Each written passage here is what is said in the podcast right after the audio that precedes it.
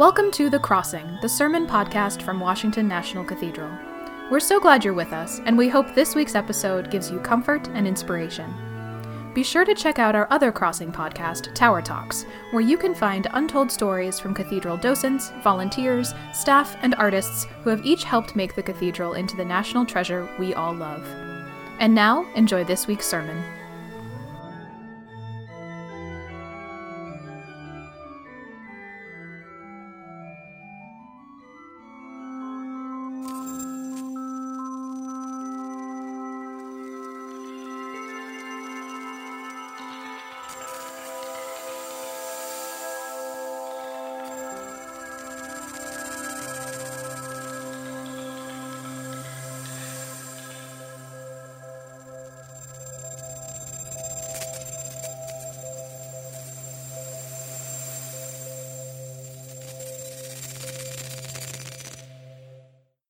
Well, today, thanks to the gift of technology and the necessities of COVID, I'm having a chance to preach in two places at the same time. I'm thrilled to be joining the National Cathedral in Washington, D.C. It's a privilege to be preaching with you today. And I'm coming to you from Church of the Resurrection Sanctuary in, the, in Leawood, Kansas, a suburb of Kansas City, and uh, sharing with our congregation as well. So, simultaneously preaching to two congregations. And uh, Church of the Resurrection, like the National Cathedral, uh, there's no one in our building right now, just a handful of people helping with the recording of this service.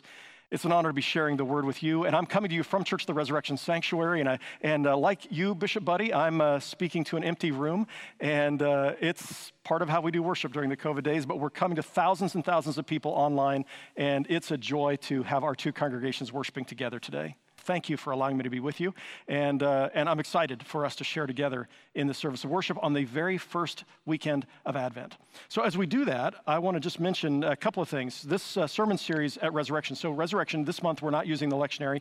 We're focusing on, the th- on a theme called Incarnation, rediscovering the significance of Christmas. And each week, we're looking at the various titles that were given to Jesus by the gospel writers in the accounts of the Nativity. So, in Matthew and Luke's account of the birth of Christ and the events surrounding it, it, and in John's prologue to the gospel, in John chapter 1, verses 1 through 18. And we're seeing what are these titles that were given to Jesus by the gospel writers or by the angels or by the people in the stories. And then what do those, what do those titles tell us about the one whose birth we're celebrating and the one we anticipate returning once again at the end of the age? What do they tell us about him? And then what do they tell us about ourselves? How did Jesus incarnate these ideas? And then how does he call us to incarnate these ideas in our own lives and in the world around us. So that's where we're heading this month. I'll just mention to you, just in case you're curious, where we're heading here at Resurrection the next few weeks. We're going to talk about today Jesus is the Christ or the Messiah. Next week, Jesus is Savior. The third week, Jesus is Emmanuel. The fourth week, we're going to talk about Jesus is the Word made flesh. On Christmas Eve, we'll talk about Jesus as the light of the world. And on the Sunday after Christmas, we're going to talk about Jesus as Lord. All of these are titles you find in the gospel stories surrounding the birth of Jesus. Today we're going to focus on this idea of Jesus as the Christ or the Messiah. And we're going to unpack this. We're going to try to understand what does that title mean? It appears more than 500 times throughout the entire New Testament, so it's pretty important to know what did the early Christians believe when they called Jesus the Christ? And Jesus Christ, that Christ is not his last name, it actually is a title, and it has an interesting history and an interesting meaning. So I want to tell you a little bit about that. Uh, I'll just remind you Christ comes from the Greek Christos. In Hebrew, the, the same word in the Hebrew language is Mashiach or Messiah. So Christ and Messiah mean the same thing. These are titles for Jesus, and they mean the anointed one, or actually one that has been anointed. It's a noun, and it describes a person or an object that has been anointed. So when something was anointed, oil was smeared upon it. Uh, with a thumb or a finger, it was smeared upon the object or the person, or oil was poured upon their head. And so, uh, so, this is an interesting title for Jesus. Jesus is the one who had oil smeared on him. But there's far more to it than that. So let's just unpack a little bit of the history of this word, and then we'll begin to understand what it might mean for us today. So, uh, in the book of Exodus, we read that God tells Moses to create an oil, a scented oil, and then he is to use it to anoint the objects that were used in worship in the, in the tabernacle, the, the portable temple. He was then to use that same oil to anoint the people that would become priests, Aaron and his sons. And uh, later on, this same, this same kind of oil was going to be used to anoint uh, people to be king over Israel. Not Moses wouldn't do this, but uh, Samuel would be the first to do this with Saul and then with David. But when somebody became king, they were anointed. Now, here's what the anointing oil meant it meant uh, this was God's way of saying, this person or this object belongs to me. This person or object is sacred to me. It's set apart for my purposes. It is holy unto me. It's consecrated for my work. And so that could be true of, of, objects, it could be true of people. I'm standing here above our baptismal font at Church of the Resurrection Sanctuary, and I can still see the sign of the cross. You can barely make it out in oil on the limestone when Bishop Ruben Saenz uh, anointed this, this font, when he actually consecrated it uh, three years ago when our sanctuary was built. And he placed the oil on there as a way of saying, This font belongs to God, and it's to be set aside for God's purposes. He did the same thing. Bishop Saenz did the same thing in, on our altar behind me. Uh, when people are, are, ordained, they have oil placed upon them. In most traditions, oil placed upon them, and the bishop lays their hands on them, and they are consecrated or ordained for God's purposes. When somebody is baptized, we put oil on their head and we invoke the Holy Spirit, and we say, This child or this adult is set apart for God's purpose, belongs to God, is sacred to God. And, and when we confirm, we do the same thing. When somebody is sick, we anoint with oil, and that oil is both a sign of the balm of Gilead, the healing of God, the Holy Spirit's presence, but also a reminder to the one who is sick you belong to God. You are holy to God. You are God's. And may God somehow, God didn't cause this sickness, but may God use it somehow to accomplish God's purposes. And then when somebody approaches death, and I've done this many times with people in our congregation who are dying, I take the oil, I make the sign of the cross upon their forehead, and I give them to Jesus. And once more, I remind them, you belong to Him.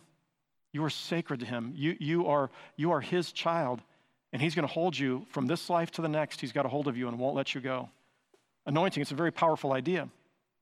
Now, as I mentioned, the kings were anointed with oil. So, as they were anointed with oil, this was very important. The king was meant to understand you rule at the pleasure of God. God is the king of the universe, our Jewish friends say. And so, when we think about him as the king of the universe or the ruler of all creation, then when God allows somebody to rule as king, when he chooses them to be king, or when he allows somebody to rule as, as president, or whatever the position might be in our world today, God is saying, I'm, I'm lending some of my authority to you. Now, now, you belong to me. You're meant to accomplish my purposes. I mean, that was the idea behind anointing somebody with oil. And over the centuries in Judaism, when, when the Jewish people would no longer be ruled by their own kings, when there would be nations that would destroy them, or there would be kings, foreign kings ruling over them, or they'd be taken off into bondage and exile, the prophets would speak and they would say, But the day is going to come where God's going to raise up another king. And they would paint a picture of this ideal king. He would rule with righteousness and with justice. And he would be a shepherd over God's people. And, and as he shepherded them, he would, he would bind up the wounded. He would search for the strays and bring back the lost. This is what the ideal king would look like. And the people began to long for that. Sometimes they had their own kings, but they didn't measure up to this. And they kept praying and longing for a king that God would raise up who would, who would be like this ideal king the prophet spoke about. And that takes us to the time of Jesus. And in this time, of course, the Romans ruled over the, the Holy Land, the Promised Land, and their client king was Herod the Great. Herod the Great was no Messiah. He was no anointed one. He didn't, he didn't live up to the great ideals that the prophets had laid out, neither did the emperor in Rome. And so the people were longing, waiting, hoping for the coming of this anointed one, this king. So when we talk about Jesus as the Christ, the term 500 times in the New Testament refers to the fact that he is the ruler who was promised of old. He is the one who would rule and reign after God's own heart. And, and when we look at him, we recognize that Christians don't simply believe that Jesus was sent by God like any other person to be a king, but that he actually incarnated God's presence. He embodied God's presence in our world with us. That's a mystery we can't fully explain. But the fact that God came to us in Jesus, born in Bethlehem as a babe, grew up to be a man who suffered and died for us, and was raised to life in order to show us who God is and who we are called to be and what it means to be human and to redeem and save this broken world. That's who Jesus is. That's our King. Now, at Advent, of course, we're preparing ourselves to rightly celebrate his birth and to remember something about his story and, and, and to remember the longing of the prophets and the, and the words that they spoke about what this king would be like and, and to remember once more why we need him. So, this whole season, this whole month is about yearning and longing and remembering. And, and so we can rightly celebrate, we can really fully remember the significance of Christmas. But we're also remembering that Jesus said he would come back one day. He would come back at the end of the age. And so we anticipate that. And, and if it's not the end of the age, it certainly will be at the end of our lives. So Jesus said, I go to prepare a place for you, and if I go to prepare a place for you, I will come back for you. I love that. He doesn't say he'll send the angels, he says, I will come back for you. His second advent may very well be when he comes back for you and when he comes back for me. And I want to be ready for that. And I want you to be ready for that moment where when he looks at you and he welcomes you into his eternal kingdom, he can say to you and say to me, You know, I think you got it right. I'm really grateful for the ways that you sought to serve me. Well done, good and faithful servant. enter into your rest. Now, I want us to think carefully about what we find in the scriptures about Jesus as the Christ. So uh, remember, of course, that the, uh, the first verse in Matthew's gospel names Jesus as the Christ. The first verse, I believe, in Mark's gospel names Jesus as the Christ. When we get to Luke's gospel, we read on the night when the angel, on the night Jesus was born, the angel shows up to the shepherds, keeping watch over their flock by night. And this is what he says Don't be afraid. Look, I bring you good news. I bring good news to you, wonderful, joyous news for all people. Your Savior is born today in David's city. He is Christ the Lord. When the angel Gabriel came to Mary six or nine months earlier, when he, when he appeared to her at the Annunciation, he, he told her that she was going to give birth to a child. And then this is what he says about that child He says, He will rule on the throne of his ancestor David. You remember when the Magi came after Jesus was born? They came from Persia and they brought their gifts of gold, frankincense, and myrrh. They show up in Jerusalem trying to find this child. And you remember the question they ask? Where is he who is born King of the Jews? For we have seen his star in the east and have come to pay him homage. Nathanael, when Jesus began his public ministry, Jesus begins to speak to him, is teaching Nathanael, and, and Nathanael says this He says, You are the king of Israel. You, you, may remember, of course, when Jesus is in the midst of his ministry and he takes the disciples up to the north. And, uh, and when he's up by, by the, in the northern area at Caesarea or near Caesarea uh, Philippi, uh, he turns to the disciples. He says, Who do you say that I am? Like, you know, I know what the crowds say, but who do you say that I am? And do you remember? Only Peter had the courage to speak up, and he says, You are the Christ, the Son of the living God. You're the anointed one, the long awaited king who is to come. That's who we believe you are. As Jesus rode into uh, Jerusalem on Palm Sunday, you remember he mounted a donkey. And people recognized that as a sign from the prophet Zechariah, who said, Behold, your king comes to you riding on a donkey. And so they began to throw their cloaks down before him, and they waved their, their palm branches or their, or their leafy branches, and they began to shout out, Blessed is the king who comes in the name of the Lord. Jesus, that week, uh, that the end of that week, he's on Thursday, Monday, Thursday, he's celebrating the Last Supper with his disciples. He's eating the Passover Seder with his disciples. And you remember what his disciples are arguing about? Which one of us is going to sit next to him when he comes into his kingdom? Right? And then Pontius Pilate, after he's arrested, you remember the question he asks? Are you the king of the Jews? Jesus' response, it is as you say, a kind of cryptic response. When Jesus is crucified, you remember he's already been anointed, not by the high priest, but by three different women in the Gospels. Eh, one of whom was known as the sinful woman of the town, and these are the people that anointed Jesus. When, when he's coronated, you remember the Roman soldiers take a crown of thorns and they place it upon his brow. They, they, they install him on his throne by hanging him on a cross. And you remember the sign above his head? Jesus of Nazareth. What? King of the Jews. Right, that's our king.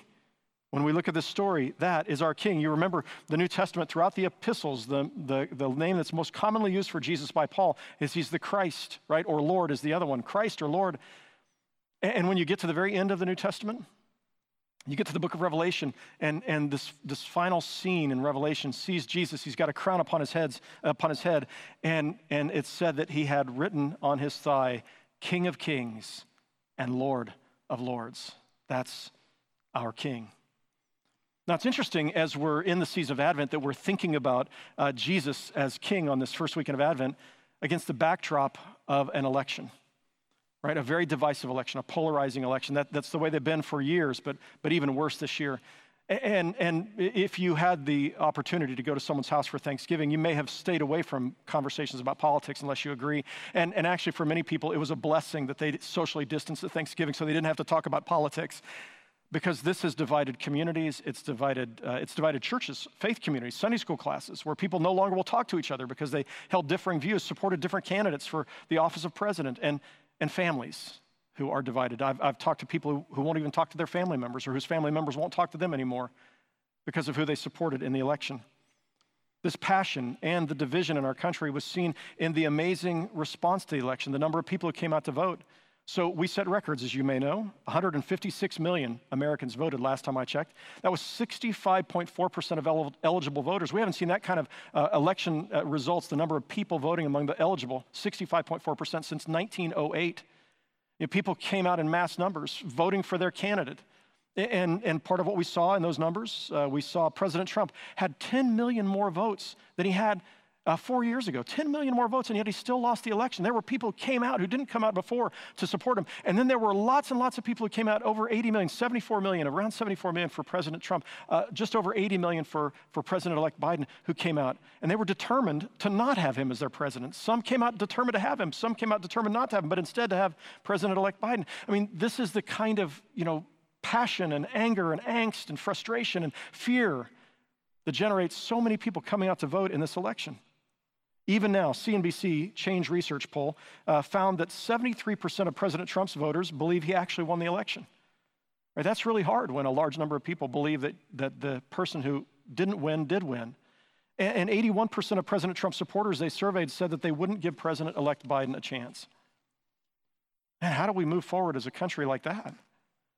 But before the Democrats start pointing fingers at Republicans, I'm pretty sure the numbers weren't too different four years ago when President Trump was elected and uh, Hillary Clinton was not elected. I'm pretty sure a lot of those Clinton voters said, I'm never going to give this guy a chance and believe that he didn't rightfully win the election. I mean, you know, it's just interesting how, how, how divided we are as a country. And in the end, the brokenness that brings, the pain that brings to families, communities, the inability to solve problems, and the opportunity for pain and brokenness and evil to fester in our midst. As I was reading the Gospels during this election, there were several things that stood out to me. So uh, it, it's interesting when every single day the top story in the news, or, or almost every day the top story on the news is the elections, you start thinking about everything in these terms. So I was reading Matthew, Mark, Luke, and John this year, and I was reading the Gospels. What struck me is that Jesus' ministry looked very much like a campaign, right? He, he was coming and he knew that he was king. Uh, he saw himself as the Christ, I believe. And, uh, and his disciples saw him that way. So his campaign finance team were a group of women who funded the campaign. Right? Uh, although the one man was the treasurer, that was Judas Iscariot, who was stealing from the kitty. Th- then we have, uh, after that, his, his campaign officers, and those were the 12 disciples. And you remember they were jockeying for position, wondering which one of them would get to serve on what part of his cabinet once he became king. That's what they were all anticipating right? And, and so Jesus comes and, and he begins to speak, and he's giving these campaign rallies with thousands of people who are showing up. And as he's preaching and teaching at these campaign rallies, what he's laying out is his platform, his vision for what the kingdom, well, he called it the kingdom of God, what the world should look like. And that he said was the reign of God, the kingdom of God. And, and so he lays this out and he begins preaching and teaching this. If you want to know what his platform looked like, look at the Sermon on the Mount, where he lays this out clearly. You know, the first two portions of that are uh, we need to love God with all our heart, soul, mind, and strength. and we love our neighbors, we love ourselves. And then that included even loving your enemies.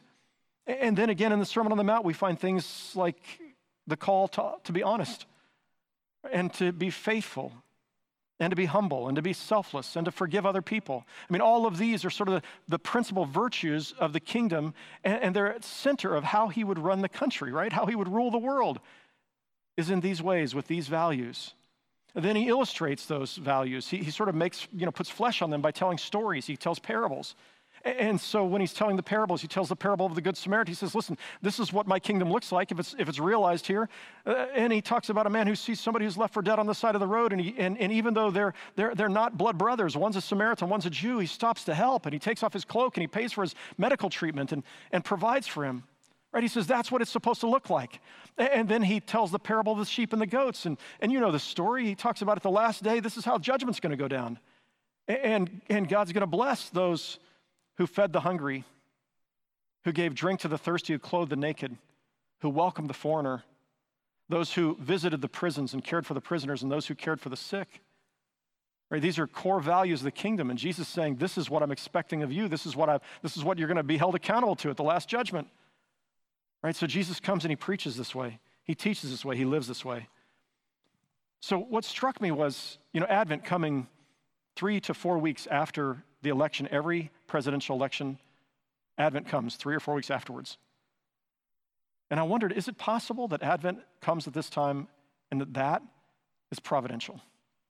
75% of Americans claim to be Christians, claim to be followers of the Christ, the anointed one.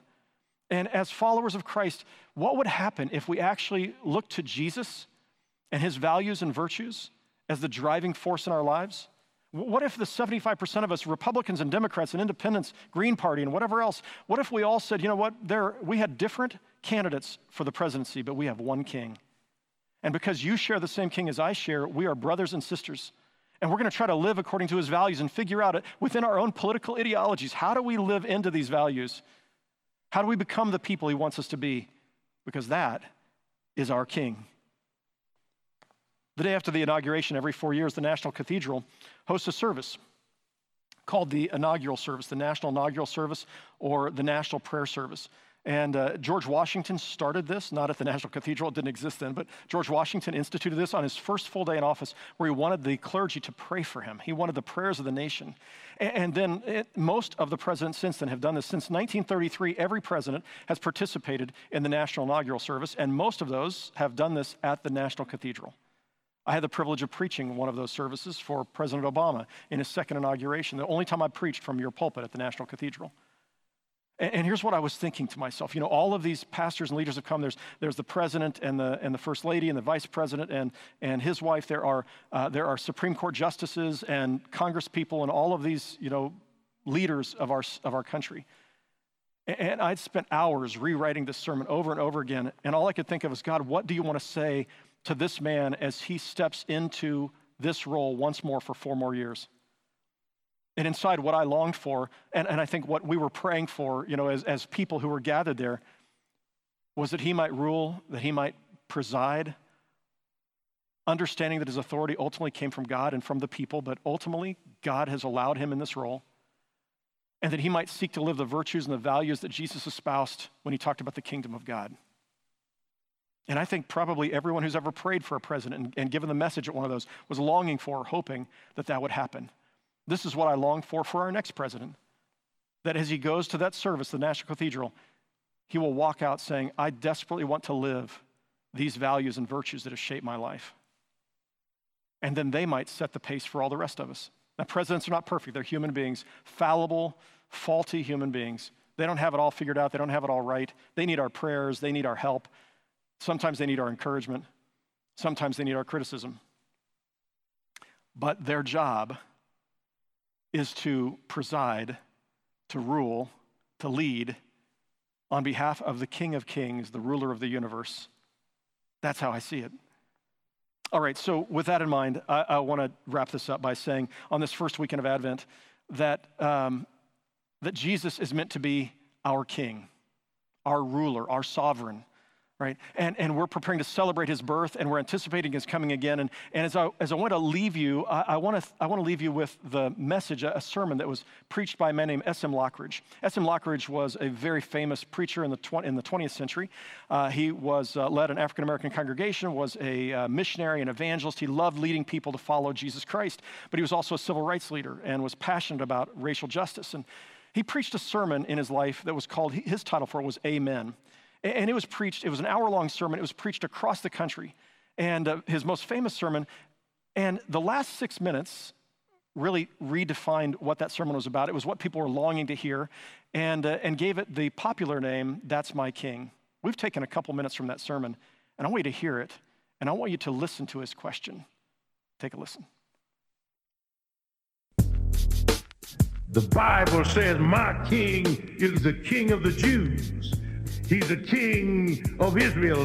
He's the king of righteousness. He's the king of the ages. He's the king of heaven. He's the king of glory. He's the king of kings. And he's the Lord of lords. That's my king. I, I wonder, do you know him? my king is a sovereign king. No means of measure can define his limitless love. He's enduringly strong. He's entirely sincere. He's eternally steadfast. He's immortally graceful. He's imperially powerful. He's impartially merciful. Do you know him? He supplies strength for the weak. He's available for the tempted and the tried. He sympathizes and he saves. He strengthens and sustains. He guards and he guides. He heals the sick. He cleanses the lepers. He forgives sinners. He discharges debtors. He delivers the captive. He defends the feeble. He blesses the young. He serves the unfortunate. He regards the aged. He rewards the diligent. And he beautifies the meek. I wonder if you know him. He's the key to knowledge. He's the wellspring of wisdom. He's the doorway of deliverance. He's the pathway of peace. He's the roadway of righteousness. He's the highway of holiness. He's the gateway of glory. Do you know him? Well, his life is matchless. His goodness is limitless. His mercy is everlasting. His love never changes. His word is enough. His grace is sufficient. His reign is righteous. And his yoke is easy. And his burden is light. I wish I could describe him to you. Yes, he's indescribable. He's incomprehensible. He's invincible. He's irresistible. You can't get him out of your mind. You can't you can't get him off of your hand. You can't outlive him and you can't live without him. Well, the Pharisees couldn't stand him, but they found out they couldn't stop him. Pilate couldn't find any fault in him. Herod couldn't kill him. Death couldn't handle him. And the grave couldn't hold him. Yeah! That's my king. That's my king. That's my king. And I wonder, do you know him? I wake up every morning, I get on my knees, and I say once more, Jesus, here I am. I've been doing this since I was 14 years old. Here I am, Jesus. I want to follow you today. I want to live for you. I want to honor you. I want to be used by you. I belong to you. Help me to live up to that. And as we begin this season of Advent, that's my invitation for you today. For you to be able to say, That's my king. And I want to live what he believed. I want to follow him. I want to be used by him. I belong to him. Jesus said this in his first sermon, found in Mark's gospel. He says, Now is the time. Here comes God's kingdom. Change your hearts and lives. That is, repent and trust this good news. Listen, as we're preparing our hearts for Christmas and for Christ's second coming, we all have a lot to repent for. Republicans, Democrats, Independents, Green Party, we've all blown it. We've made a mess of things. And it's time for us to repent of the brokenness in our own lives. It's time for us to remember the values of the kingdom and for us to live according to those and to say, That's my king. Would you bow in prayer with me? And while your heads are bowed, your eyes are closed, wherever you are, I'd like to invite you just to whisper this prayer Jesus, you're my king. Help me to follow you. Use me to accomplish your purposes. Help me to do your will. Guide me and lead me. Forgive me and heal me. I am yours. In your holy name, amen.